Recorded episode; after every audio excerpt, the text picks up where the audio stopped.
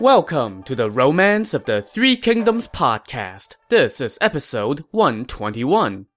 Last time, Zhuge Liang had easily brushed aside every foe in his way as he marched his army north on a campaign to conquer the kingdom of Wei.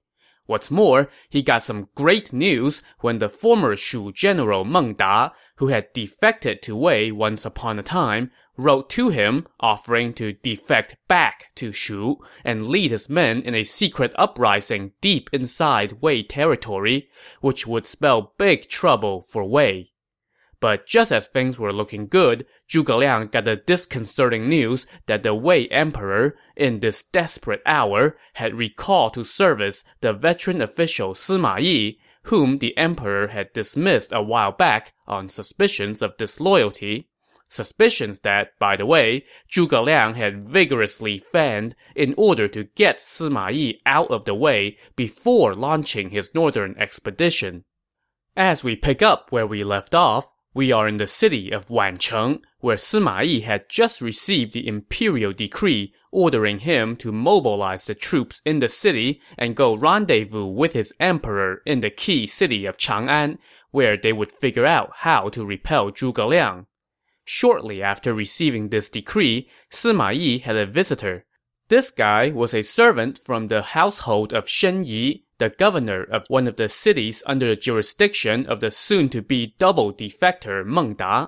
This servant told Sima Yi that his master had sent him to deliver top-secret intel about Meng Da's treasonous plot, and that this was corroborated by Meng Da's confidant and his nephew, who were actually the first ones to turn him in.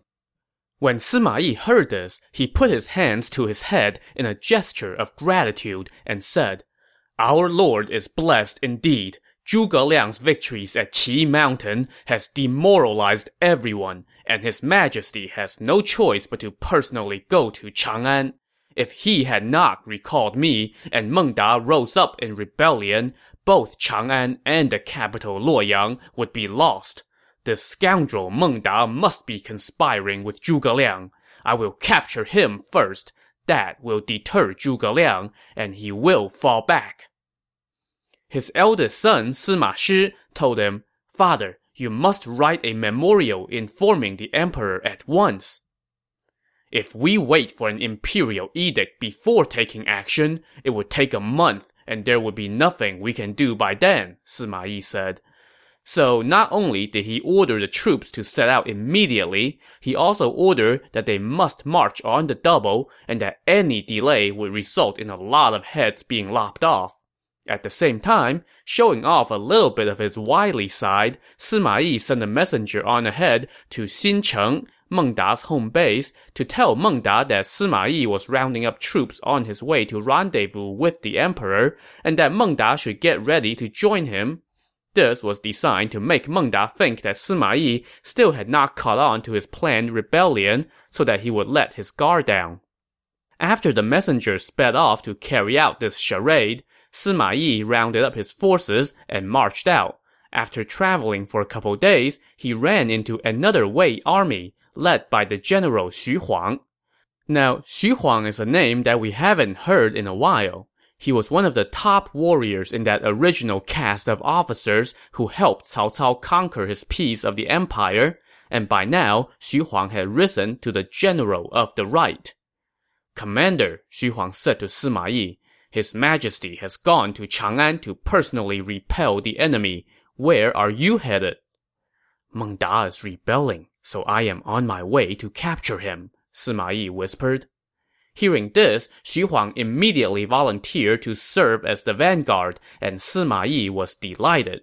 So Xu Huang headed up the front of the army, while Sima Yi led the center, and Sima Yi's two sons brought up the rear. After a couple more days of travel, fortune smiled on Sima Yi yet again.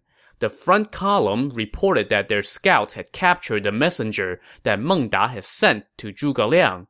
The messenger was on his way back to see Meng Da to relay Zhuge Liang's warning for him to be on the lookout for a surprise attack from Sima Yi.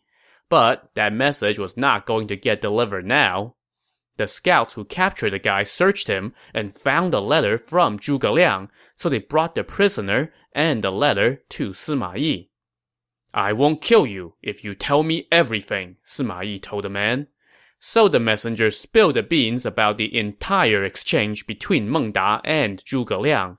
Sima Yi then read Zhuge Liang's letter and was stunned to see how eerily accurate Zhuge Liang was in predicting his movements. Great minds really do think alike, Sima Yi said in astonishment. Zhuge Liang foresaw my plan, but thanks to his majesty's great fortune, this intel has fallen into my hands. Now there is nothing Meng Da can do so he ordered the army to resume its march on the double, and they traveled through the night. Meanwhile, at Meng Da's base at the city of Xincheng, the secret rebellion that everybody had heard about was proceeding apace. Meng Da reached out to Shen Yi and Shen Dan, brothers who were governors of two neighboring cities, to arrange for a date on which they would all rise up together. But of course, remember that Shen Yi had already ratted him out to Sima Yi, so the Shen brothers just played along, pretending to drill their troops every day, but telling Meng Da that, um, sorry, we're still trying to get our weapons and provisions ready. When will we be ready? Um, we can't give you a firm date yet. Just bear with us for a little bit longer. We'll get back to you. And incredibly, Meng Da believed them. Then, one day, a messenger from Sima Yi arrived. Meng Da welcomed him in, and this messenger said, By His Majesty's decree, Commander Sima is mobilizing troops in the area to join him in repelling the invaders. Governor, you should organize your forces and wait for orders for deployment. When is the commander heading out? Meng Da asked. Right now, he is likely leaving Wancheng and on his way to Chang'an, the messenger replied. When he heard this, Meng Da secretly rejoiced, because that meant that Sima Yi was still in the dark and was not going to be able to get here in time to stop his rebellion. So he treated the messenger to a banquet and saw him off. Then, Meng Da immediately sent word to the Shen brothers that this rebellion thing is happening tomorrow, and that together they would all march on the Wei capital Luoyang.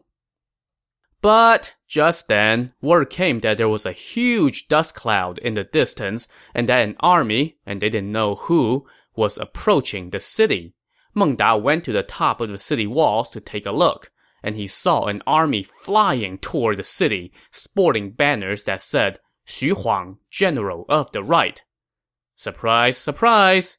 Meng Da was stunned and immediately ordered the drawbridge be raised, Meanwhile, Xu Huang was spurring his horse on so hard that he could not stop until he had reached the edge of the moat. Meng Da, you rebel! Surrender now! Xu Huang shouted from his saddle. An angry Meng Da responded not with words, but with an arrow. Xu Huang could not dodge the surprise cheap shot quickly enough, and the arrow struck him in the head. His subordinates hurriedly rescued him and carried him off, while his army fell back amid a torrent of arrows from the city. Meng Da now wanted to open the gates to give chase, but before he could do so, the main army commanded by Sima Yi arrived, their ranks so numerous that their banners blocked out the sun. it's just as Zhuge Liang had predicted. Meng Da sighed as he ordered the gates to be shut and hunkered down for a defensive stand. While Meng Da was trapped inside his city, let's go check in on Sima Yi's camp and see how Xu Huang was doing, since he took an arrow to the head. The army surgeon removed that arrow tip and tried to treat his wound, but to no avail. That very night, Xu Huang breathed his last at the age of 59. So there goes another of the old guard. Sima Yi sent some men to escort Xu Huang's coffin back to the capital for burial, while he tended to the business at hand. The next morning, Meng Da looked out from atop the city wall, and he saw that the Wei forces had surrounded him, which made him restless. Just then, though, he spotted two armies dashing onto the scene. Their banners bore the names of the Shen brothers. Ah, here come my comrades to the rescue, Meng Da thought. Rounding up his own troops, Meng Da dashed out of the city to join his fellow conspirators in attacking Sima Yi. But to his dismay, the Shen brothers shouted to him, Rebel, stop! Your death is at hand! Seeing that his comrades had turned on him, Meng Da tucked tail and ran back toward the city. But before he could get back inside, he was met with a shower of arrows from above. Standing on the wall, his confidant and his nephew shouted at him, We have already surrendered this city! Wait, at two? So who wasn't in on this betray the betrayer scheme? Exhausted and outnumbered, Meng Da now tried to fight his way out, but one of the Shen brothers caught up to him, stabbed him off his horse with one thrust of the spear, and cut off his head. The rest of Meng Da's soldiers all surrendered on the spot, while the defectors inside the city threw open the gates to welcome in Sima Yi. Just like that, Meng Da and his rebellion were dead and so was Zhuge Liang's best hope for a quick conquest of the kingdom of Wei. After he assured the civilians that they were not going to be massacred and rewarded the army, Sima Yi sent word of what had transpired to his emperor Cao Rui. Cao Rui was delighted when he heard about the foiled treason plot. He had Meng Da's head taken to the capital for public display, promoted the Shen brothers and assigned them to accompany Sima Yi on his campaign, and made Meng Da's confidant and nephew governors of the cities that the Shen brothers had been overseeing. Then, Sima Yi resumed marching toward his rendezvous with Cao Rui at the city of Chang'an. When he arrived at his destination, Sima Yi set up camp and went into the city to see Cao Rui, who was delighted to see him. I was muddle-headed for a moment and fell for our enemy's trick, which I regret greatly, Cao Rui told Sima Yi, apologizing for dismissing him from service a while back. If not for you, Meng Da's rebellion would have doomed both Chang'an and our capital Luoyang. When I received the report of Meng Da's rebellion, I wanted to inform your highness, Sima Yi said but I was worried that the back and forth would take too long, so I set off without your edict. If I had waited, we would have fallen for Zhuge Liang's scheme. As he spoke, Sima Yi offered up the letter that Zhuge Liang had sent to Meng Da. Cao Rui read it and was very pleased. Your knowledge is greater than that of the greatest strategists of old, he told Sima Yi. Cao Rui then bestowed upon Sima Yi a pair of golden axes, giving him the authority to act as he saw fit, without having to inform the emperor first, should important matters like this arise again.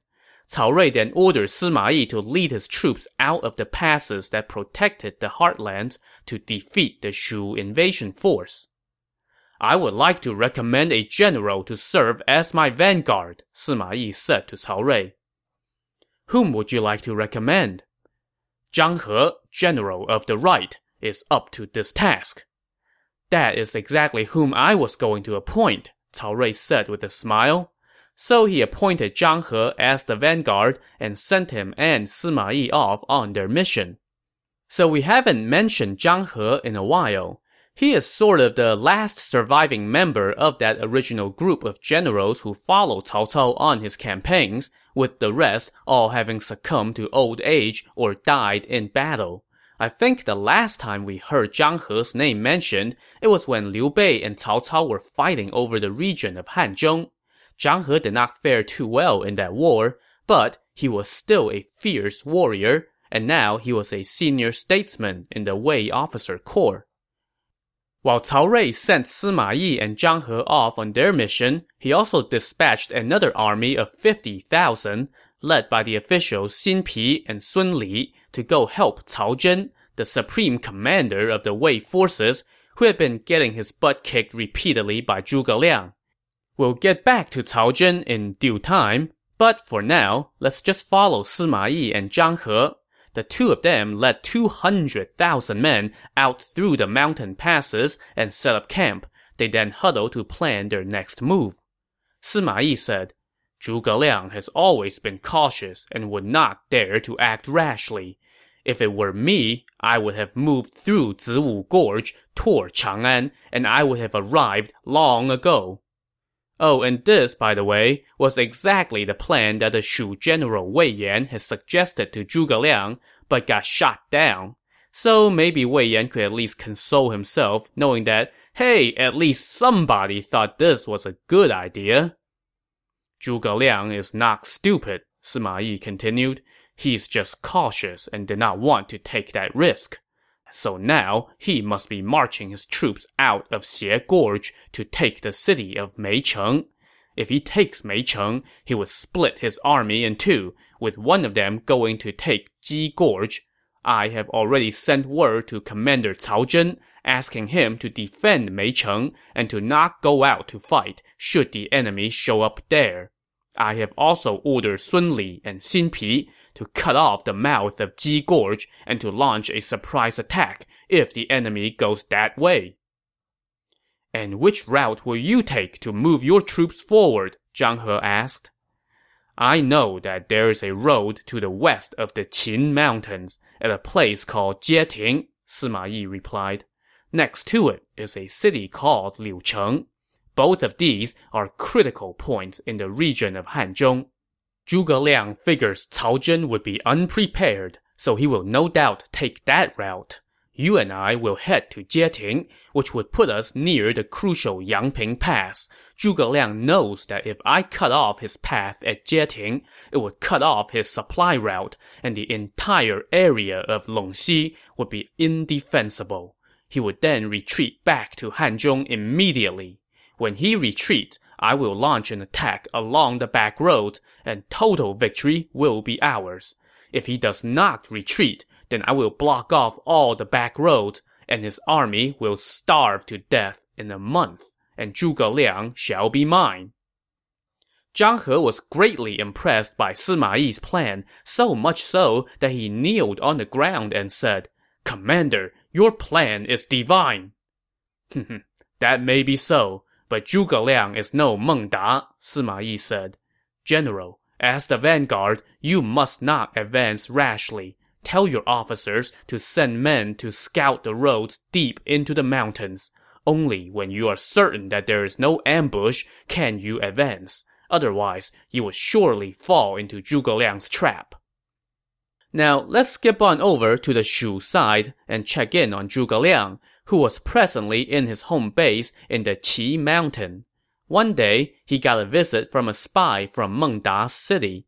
This guy told him, Sima Yi marched on the double and arrived at the city in just eight days. Meng Da was caught unprepared, and he was also betrayed by his own men. Meng Da was killed in the fighting, and Sima Yi then went to Chang'an to rendezvous with the lord of Wei he and the general Zhang He have led an army out through the passes to resist us. This intel greatly alarmed Zhuge Liang. Meng Da did not keep his plan a secret, so it's no surprise that he has been killed. Now that Sima Yi has come out from the passes, he will no doubt head straight for Jieting to cut off our army's lifeline. Who is willing to go defend Jieting? Zhuge Liang had barely finished asking that question when the military counselor Ma Su volunteered. Now, Ma Su is somebody that Zhuge Liang had known for a long time, and Zhuge Liang valued his advice. But Zhuge Liang was rather apprehensive about sending him on this mission. Jieting may be small, but it is extremely important, Zhuge Liang said to Ma Su. If Jieting is lost, our entire army would be doomed. Even though you understand strategy well, Jieting has neither a city nor a geographic barrier, making it extremely difficult to defend. I have been well versed in military texts since my youth and thoroughly understand the art of war, Ma Su replied. How can I not be able to defend a little place like Jieting? But Sima Yi is no common foe, Zhuge Liang said. Besides, his vanguard general Zhang He is a famous warrior in the kingdom of Wei. I fear that you would not be a match. Even if Cao Rui himself went to Jieting, I would not be afraid, much less the likes of Sima Yi and Zhang He, Ma Su boasted. If I fail, you may execute my entire family. There are no jokes in the army, Zhuge Liang cautioned. trying to give Ma Su one last chance to back out, but Ma Su would not hear of it. I am willing to write a military pledge, he declared. well, alrighty then. Since Ma Su was so eager and determined that he would stake the lives of his entire family on the outcome of this assignment, Zhuge Liang acquiesced. After Ma Su wrote his pledge, Zhuge Liang said, I will give you 25,000 crack troops, plus a top general to help you. He then turned to the general Wang Ping and said, I know that you have always been cautious, so I am entrusting you with this important assignment. You must defend this place carefully. You must set up camp at a key point on the road so that the enemy cannot sneak past you. Once you have set up camp, draw up a map of the area and send it to me for review. You must discuss every move thoroughly before taking action. Do not act rashly. If you can safeguard this location, it would be the top merit when we capture the city of Chang'an, so be very, very careful. So, after much nagging by Zhuge Liang, Ma Su and Wang Ping set off with their troops.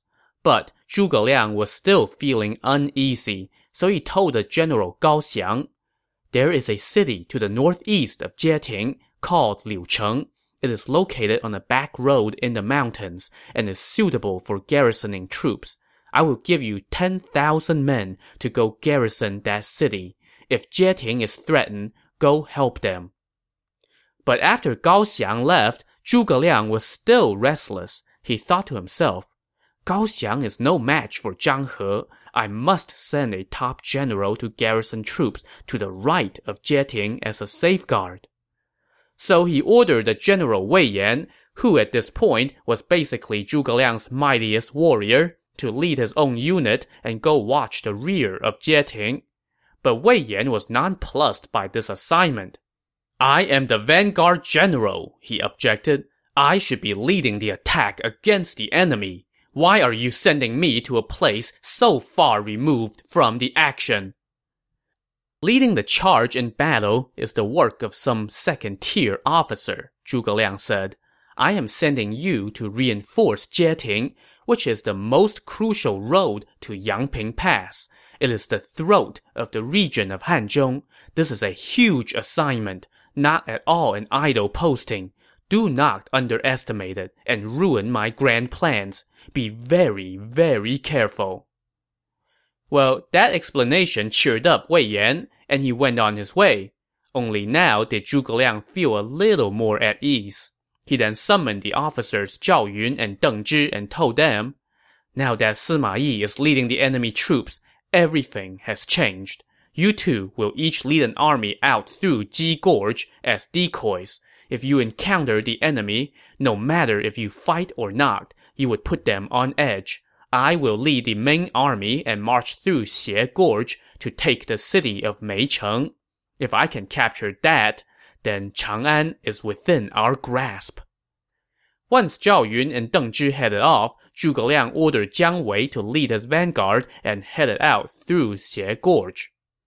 So Zhuge Liang just sent out like five different armies. Let's follow the first one, led by Ma Su and Wang Ping. When they arrived at Jieting and scoped out the area, Ma Su laughed and said, His Excellency worries too much. How would the enemy dare to come attack such a hilly location?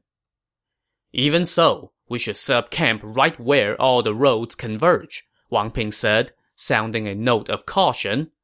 Let's order the men to cut timber and build a strong stockade to prepare for a permanent stay.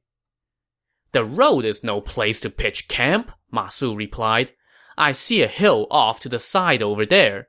It is isolated and thick with trees. That is a heaven-sent location. We should garrison the troops on that hill. Sigh. Look, man, what did Zhuge Liang say before you left? Pitch camp on the road. But here was Ma Su getting too clever by half.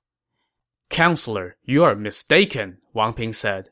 If we garrison the army on the road and set up a strong wall, even a hundred thousand enemy soldiers would not be able to sneak around us.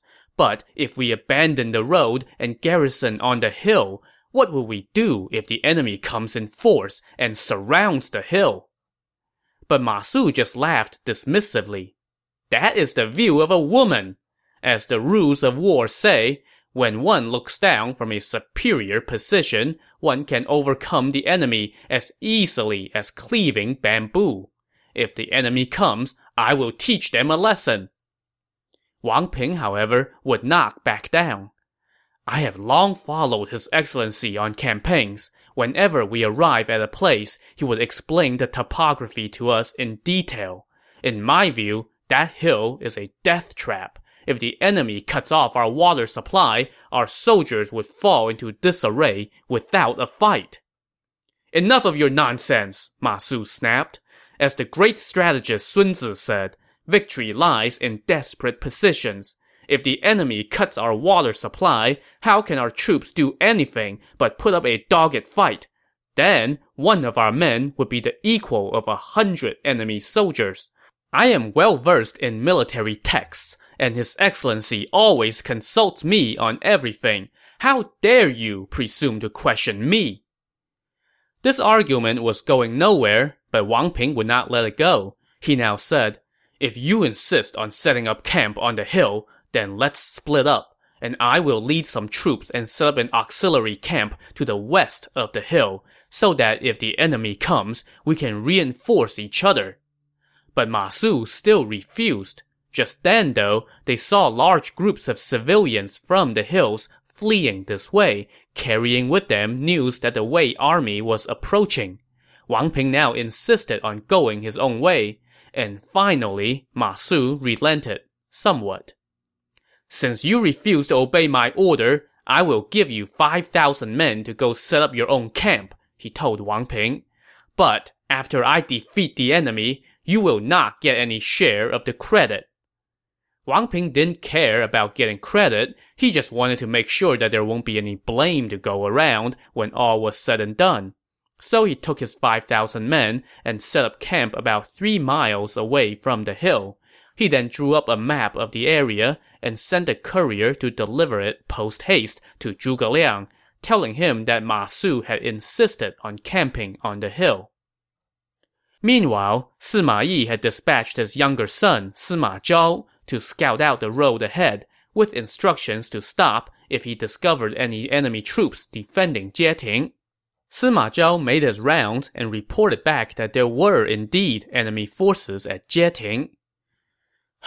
Zhuge Liang really is divine, Sima Yi sighed. I am not his equal. But Sima Zhao laughed and said, Father, why are you discouraging yourself? In my view, taking Jieting is easy. Why do you make such a boast? Sima Yi asked. I saw with my own eyes that there was no camp on the road. The enemy troops were garrisoned on a hill, that is why I know we can defeat them. If that is the case, then this is help from heaven, a delighted Sima Yi rejoiced. See? This is why when Zhuge Liang tells you to do A, you do not go out and do B just because you think you know better. To see how disastrous Ma Su's little ego trip will turn out, tune in to the next episode of the Romance of the Three Kingdoms podcast. Thanks for listening.